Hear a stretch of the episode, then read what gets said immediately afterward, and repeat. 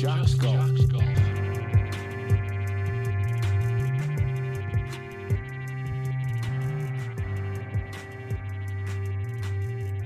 Two, one. What is up, everyone? Welcome to another episode of the Just Jacks Golf Podcast. Super excited to dive back into my California network and have another super creative person on. We've got David Cushman. If anyone is obsessed with craftsmanship, they will know Cushman Golf. They will know the ridiculously sick putters that David makes. And he's joined us here today. David, how are we?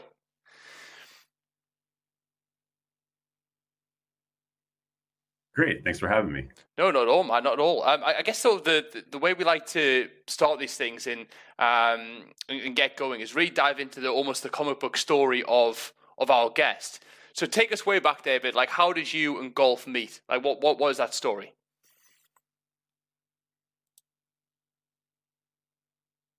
So for me, I started, I played like a lot of other sports as a kid, baseball, soccer, basketball. Like I played those a ton. I skateboarded.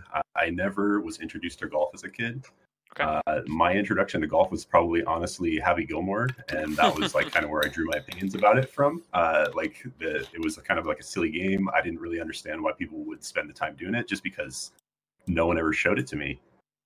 And then I got older. And, you know, I got married. I met through my wife. I met a buddy that he would always talk about how he would go golf. And I would always make fun of him and be like, dude, why are you spending your time like that? I can't believe you do that. And he was like, dude, you just got to come do it. And I went out with him. And, man, it was like the stories that you've heard so many times. Like I was hooked instantly. I just couldn't understand. Like I was always decent at the other sports. I wasn't going pro or anything, but like I could always make the things happen that like you needed to make happen out on like whatever field you were playing on. And with golf, man, it was just impossible. Like I could not understand how just this little ball that was just sitting there, I couldn't hit it, man. It was crazy. And so I just started golfing all the time with him. We started playing like weekly, and I can remember. Like the night before I would go out, I would be on like YouTube or just on the internet, like just trying to find anything I could read that would like make that round the next day go better. And I just remember being so anxious about it and just getting so worked up, and like my rounds would go terribly because anytime you do that before, like just things never go well. And so I just got hooked on golf. And then some years later, like I was into my career as a software developer, and I started looking at like machining on YouTube. I just found all these guys that they were just showing you, like it was basically like a, you know, YouTube, and a year straight started watching videos about machining, and then started watching machinery auctions because I became interested. Like if these guys just have these manual machines, they're just in their garages, but they're able to like support themselves off of them. And so I became really interested in that, and I watched these auctions, finally found a machine that like I could not refuse to not buy. And I purchased the machine, and like one of the first things that came to mind when I got it was, man, I wonder if I can make a putter, because I had just actually purchased like my first milled putter, and I thought it was super cool. I thought it was very simple looking, like to make, like the cuts seemed like I could make them with this machine I had just bought. And so I made a putter, and then I made a couple more, and then the whole thing kind of like blew up. To believe that I made that many of them from just like a kind of like a random idea. Yeah, and that's amazing. I mean, to go from, I guess, in your head, you know, viewing golf as a sport that you didn't really want to play, you thought it was for, well, not for losers, but you thought it was a bit goofy, wasn't really your thing, to then, you know, being hooked and then actually wanting to create and work in the space. It's sort of quite the transition, right? Yeah, it has been. That's one of the things I find so cool about golf is like everyone that's into it, like in the depths that you and I and like the people that listen to this are into it, like they're obsessed with it, and they're obsessed with it like in all their own little ways. Like the way I'm attached to it is I don't get to go out and play a ton. Like I play weekly, which is more than a lot of people, but like I don't get to go to the golf course and hang out. But like the way I'm attached to it is like at home, like a lot of my free time is spent like thinking about this stuff, building the clubs, trying to come up with new ideas. Like I am like obsessed with it. And like different people have their different ways. Like you're obsessed with it. You talk to all these people all the time. It's like it takes over your life in so many different ways. It's really cool. Yeah, absolutely, man. I guess the huge thing that I love about doing the podcast is just understanding and I guess like broadcasting how many different like ways you can enjoy the sport, right? There's just so many elements to it for people to relate to. And I guess it's like this, like it's almost a predisposition that you had towards it being like maybe a snobby sport or a bit goofy that stops people enjoying it. But really, like, it is the working man's sport, like it because it's relatable and so enjoyable in so many different ways.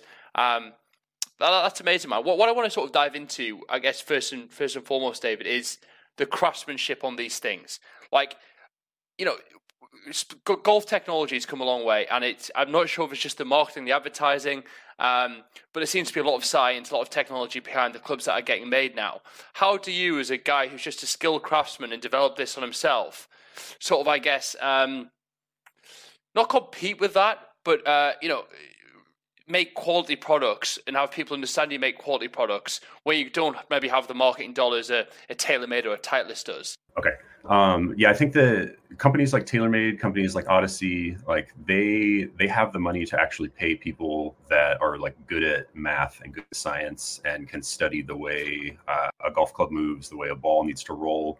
And I think that they are able to optimize what they want to optimize for and make like the golf clubs easier to hit. I think that's what they all are striving to do, make them easier to hit. Yeah. And that's what you see with like the bigger shapes with the weights out to the side. Like it's just increasing forgiveness. I think for me and people like me, companies like me, the way that you have to survive is through craftsmanship, through like classic ideas that are well executed. Because like I don't have the money, the knowledge, the time to actually like optimize for anything and make my clubs any better performance wise. So that's what I have chosen to do. I've chosen to make them as simply as I possibly can, like basically as low budget as I can, but at the same time, like having this super high quality where when it leaves here, like I'm super proud of every single piece that goes out. And I don't know that, like, I'm sure TaylorMade's proud of what they do, but it feels different to me. Like, it feels soulless. Like, mine feel like they have soul. Like, the guys that do what I do, they all, like, you look at it and there's character to it because it was made by hand. And, like, every decision that was made on it was made by, like, a guy thinking about, like, this particular one. Like, that's the thing I notice in mass production all the time is, like, a tool will start to wear and it'll start to like gouge into a particular part of the putter. And like, you might see a run of them where like 1,000 clubs, they all are perfect, except in this one little spot, there's like a low spot on it because the tool wore and like no one cared enough to be like, hey, that tool's kind of worn out. Like the product still looks really good, but it has this imperfection in it. Like no one is going to fix that. Whereas in a shop where it's one guy looking at every piece that goes out, like I take the time to be like, yeah, I don't think that looks great. Like I'm going to redo it. And like, I think that's where you stay relevant is providing like the product that people want customized in their way and then like perfectly executed within a given style. And so that's what I think that I've done like decently well at. Yeah, absolutely. By the looks of it, you've absolutely nailed it. And I guess sort of two things come to mind when you've just sort of spoken about that there. Number one is, you know, if I'm going to get a handcrafted piece of equipment, it would be the putter, because I don't understand how technology can really dictate performance all that much in a club that moves less than 1 mile per hour, where there's not the speed, the impact, the angles that you're talking about when you're thinking about drivers and irons, right? It's all, a lot of it's feel, a lot of it's in your hands, a lot of it's waiting, and good craftsmanship, right? So I think if there's any club that you can, I guess, optimize, you know, handcrafting, it's the putter. Is that right? Yeah, I agree with that completely. Yeah. Like when you look at what it is, like you look at the classic style putters, they all look the same. They're a block of metal. They have like more weight on the outside. They have a cavity. Like how much can you change that? Yeah. You know, it hasn't really changed since like the first Anser design. Like that design still is classic to this day. Everyone makes one. Because it works. Like it's a block of metal on the end of a stick, and like we've pretty much figured out the shape, you know. Yeah, so, it's like, mad though. Because like, yeah, it's mad though because like when you listen to the marketing, look at the advertising, you think putting some crazy science, you know, and talking about putting laboratories and how much data do you need to derive from someone's putting stroke to like create a piece of metal that moves less than 1 mile per hour? They take a lot of data from it, and they try to interpret it in a lot of different ways. But man, I don't Like speed, I get. Like when you introduce speed in club head size and in different swings to, you know, when you're bringing that into everything, I agree. There's obviously a lot of science and technology that's shaped around that. But you could, a putter's a putter, man. Like and that's the other thing that I would want to speak about. If there's any club I wanted in my bag to be handcrafted, it would be the putter, and not only because I think, you know, it requires the least amount of technology, but for me, the putter is a really quite an individual and unique club in the bag. It's the only one where there's only one of it. Like, I know the drivers, you know, that you only have one driver, but you have a 3 metal, you have a 5 wood, etc. There are woods, there are wedges, there are irons. There's only one putter, and people just seem to have this sort of special relationship with one. And I think having someone handcraft you a putter that is that's so personal to you is another huge thing. Are you seeing that in the market as well when you speak to golfers? Does the putter hold a sort of a sacred spot in people's bags? Hang on a second, let me get in here. Let me take this out to the shop. I got all my kids at home. Oh, nice. And if I try to go inside anywhere, it'll be so loud. That was what I was trying to do it out in the shed, because that's the only like quiet spot in the house. But no worries, man. It'll be all right. All good. Okay, and so the question you asked was the personal relationship, like people wanting a putter, have it to be handcrafted. Okay, absolutely. Let me ponder. Are you in the shed now? I'm in my garage now. Is this where the magic happens? This is it. Oh, show us around. So look at this. That's my mill. This is my smaller mill. This is the one that like actually will run in my garage. This is the small lathe over here. Wow. Where I turn like the neck pieces. Over here is where they all get sanded and shaped and all that. And then we have a messier area over here. I just moved into this house, so things are kind of a disaster, but that's where the welding happens. And then like this is my table that all the fixturing and things goes on, but it's a bit of a disaster right now. No, it looks like the perfect storm. I guess with that, David, do you mind sort of running me through? Right would you mind sort of running me through like what that process is? You receive an order from a customer. What does the production process look like for you?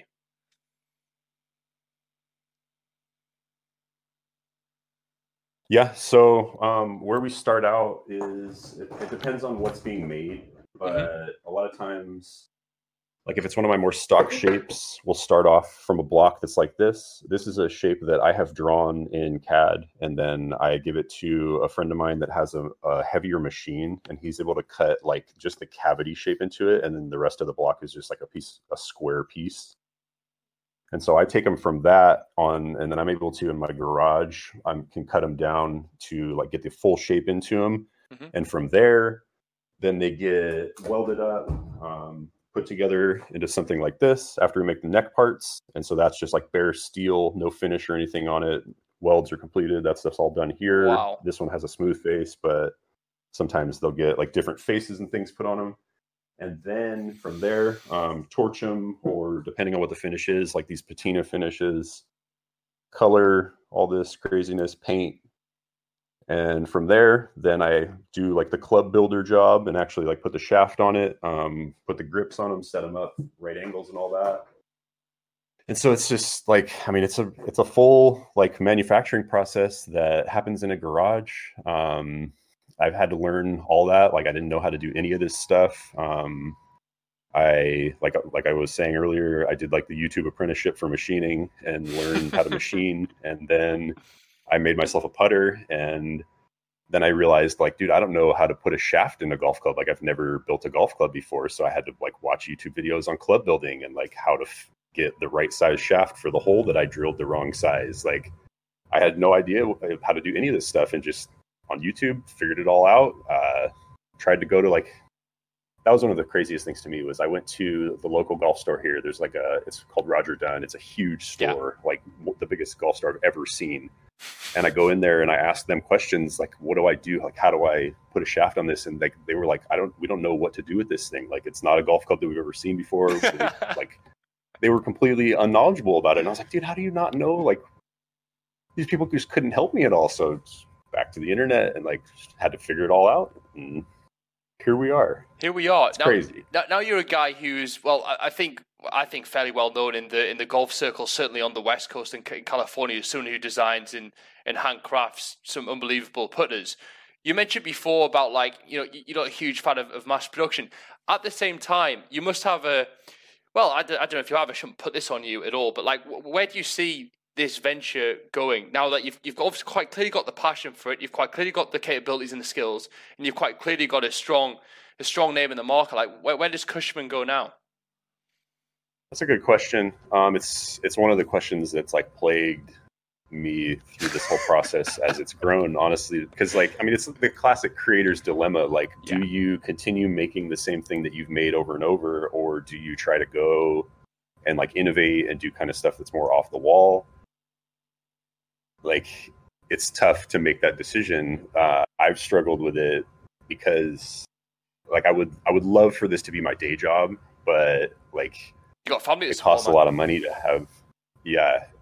It's hard to support your family and have like health insurance and things when you're doing like a solo venture of making custom golf clubs like this, you know? So business would need to pick up like drastically to actually make that happen. But yeah, I don't know what to do. Honestly, I've struggled with that decision. It's hard to decide whether to just keep doing the same thing or to try to do something that's newer and crazier. I don't know. I'm not sure what to do there. That is a dilemma. No, that's fair enough. I appreciate the honesty. I mean, is the dream, like, if you had a sort of a, you know, if you could have had a sort of a magic wand, would you be doing this as your full-time income to support your family? Oh, with? Absolutely. Absolutely. Yeah, for sure. Okay. Yeah, like I've never had passion about any job that I've had the way that like I'm willing to do stuff for this. You know what I mean? Like I've never been that passionate about my day job. And are they all custom orders? Everything that you do? For the most part, yeah.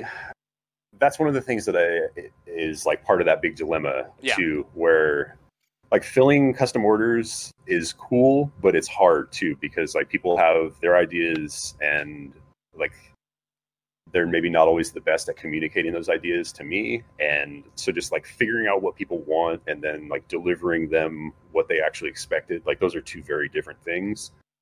And so like the way a lot of other guys have done that has been very successful for them is just to make what they want to make, and then they release that, and like that's what you get.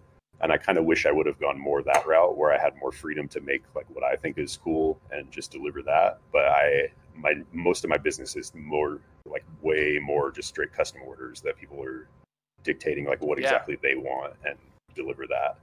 Dude, I mean, I don't know anything about anything, but I guess it would seem logical if you maybe sort of mass produce like 10 or 20 of the same putter and see how that went. I guess it could be more time efficient for you. You don't have to pander to the needs of the customer as much. Although obviously, I'm sure you enjoy that sort of that consultative work and actually having that relationship with the customer to deliver something exactly for them.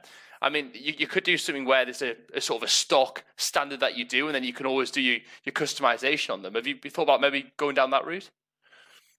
Yeah, I have a little bit. That was the last time that the guy that I showed makes those little blocks for me that have the cavities cut out. The last time I did that was actually kind of the intention, was to order like a bigger number of the partially machined pieces from him and then like kind of finish those off. But then like, it's crazy. Like, so much of my business is tied to how much I post on Instagram. So as soon as I started working on those and started cutting them, like business is like seriously always directly tied to how much I post. So the more I post, the more interest comes. And like, as soon as I started posting that stuff, like I got orders that like flooded me to where like there was no time left to try to finish a production run. It turned into all those clubs like were spoken for right away. And so like, and it's always that dilemma, like how do I balance custom with what I want to do, you know? Yeah, it's tough. I think like I'm just sort of like spitballing here and just sort of like envisioning these things, but I absolutely love when people have the amount of passion you do for something. You look at the likes of Titleist, who had Scotty Cameron. You know, you could be that guy for a bigger brand and be supported that way. There's nothing to say that couldn't happen for you as well. Yeah, I agree. Actually, I interviewed with a company when I changed jobs about a year ago, and I was in talks to basically do that. Not at like that scale, but to like do that kind of work for a major company. And it's just the math didn't work out. it's tough to work in the golf industry from what I found, man. The pay is not great unless you're the proprietor of the company, you know? Yeah, that's something that I talk a lot on this podcast about. Like, it seems like if you're young and you're passionate about golf, there aren't that many fucking options for you, man. Like, you become a PGA Tour professional, which a teaching instructor, which is fucking like underrated at how much it takes to get to that level. You try and become pro, and to get customers and all that. Yeah, and then the other route is like work at a golf club. I'm not knocking working at a golf club. That's fucking fantastic if you love doing that, but it's certainly not the most well-paid job in the world. And then, you know, there just doesn't seem to be that avenues in golf where people can support themselves, and that's a big reason why I started this podcast, was to speak to, like I said before, progressive, interesting, fun, smaller brands and people who have got this passion for the game of golf and trying to make it their full-time gig. It's an industry that's dominated by a few of the big giants, especially in the sort of the equipment and apparel space, for sure. There's innovations in and around sort of like how you book your tee times. Well, obviously, we're sponsored by Four Links, like an online sort of digital golf club, essentially. But even then, they're all dictated by the big boys, the likes of Golf Now. So it is really difficult to break through. But it's weird because it's such a big market with so much consumer money in. You'd think it'd be easier, but it seems to be actually more difficult than most of their industries to break through and make it your full-time gig. Yeah, I haven't ever really really sought after trying to get my clubs placed anywhere. But from what I've heard, like, it would be very difficult to get any store that basically carries like any big brands to carry my stuff, because like the reps that come there to like distribute those products, they would see it next to mine and like they just wouldn't be cool with that, from what I'm told. Mm-hmm. So like that seems like basically an impossible avenue. But I think the thing that is really interesting is that, like, I'm sure you've seen this too, and like what I just mentioned, Instagram has been like the driver behind this stuff so much that like that's like the pretty much all the validation that I need to like keep pursuing this thing, that like my couple thousand followers that are on there, like that those people are like wildly interested in what I do. And that's just like the tiniest section of the golf market, I think. And so like, it's like, it just comes down to like getting the message of smaller people like me out, that like we exist. Because as soon as you do that, I think that like the passion shows, and like it's hard for those big companies to connect with people. And like, I've met, man, a ton of people and had like a ton of conversations with like the coolest people from all across the world, just via this small venture. And like, that's because I'm so small. I'm just one guy. Like, I'm able to do that kind of stuff. Yeah, man. And that's amazing. I honestly think we're in a space in golf where there's a culture and bubbling under the surface that hasn't quite broken through yet. And there are a ton of interesting brands, companies, and people that are looking to do things a bit differently and break the mold. An industry that typically is one of the last to sort of catch up to modern times, and it, no more so than California. Like, love them or like it, love them or hate them, you've got Melbourne Golf, who, albeit overpriced, is still breaking through in culture, making golf appealing to a different sort of demographic. You've got Ryan at Nation Golf, who's sort of upholding the classic style. You've got Jimmy Chopacana doing his thing. You got Trap Golf, which is like this cool hip-hop, awesome community going on. Like, there's a lot of shit happening that's under the surface that hasn't quite broken through to, like, mainstream, but I can feel it happening. I think if you keep going, you're going to have nothing but success, man. Have you tried TikTok at all? I know you probably think it's for a bunch of kids, but are you on TikTok?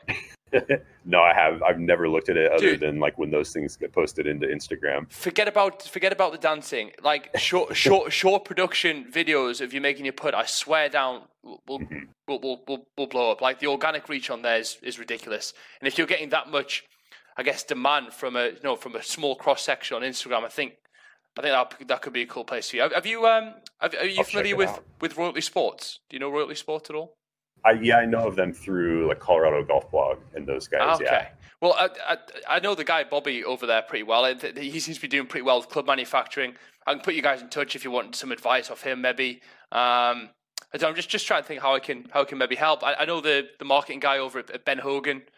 I can put you guys. I don't know if I think just conversations and asking for help and understanding people's ideas always helps, because you've got this amazing passion, like I see. And an amazing product, and I want out there. I want you to be doing this full time, because, like I said, we need people like you to be doing this more. Because at the minute, was it night to weekends for you?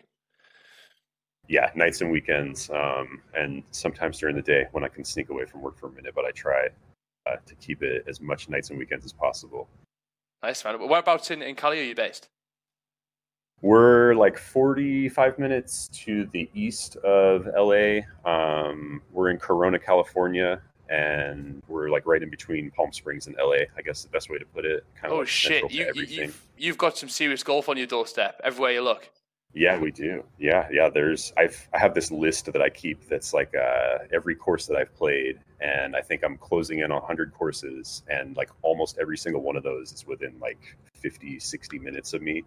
It's just unreal, and I have like a list of like 50 more courses that are that close to. Like it's truly unreal that we have that many courses, and that weather is good year round. Like it's raining today, but that's probably like the fifth or sixth day that in the last year that it's rained maybe 10 days at most. It's crazy. Yeah, man. That's obviously you're a bit more inland, so you see even more of the sun than the guys over on the coast. But I think that's a big part of what's fueled, I guess, the creativity in the sort of the West Coast market is the fact you can play all year round. So there's that constant demand for golf, which is obviously incredible. And it's like I said before, so I've built a half decent network over there. I've spoken to the guys over at Pasatiempo, for example, Rams Hill. Spoken to all these amazing courses. I've given away free rounds at those courses, but not been able to play them myself yet. So it's incredibly frustrating to see and know just how good and varied the golf is, but not have experienced it for myself yet.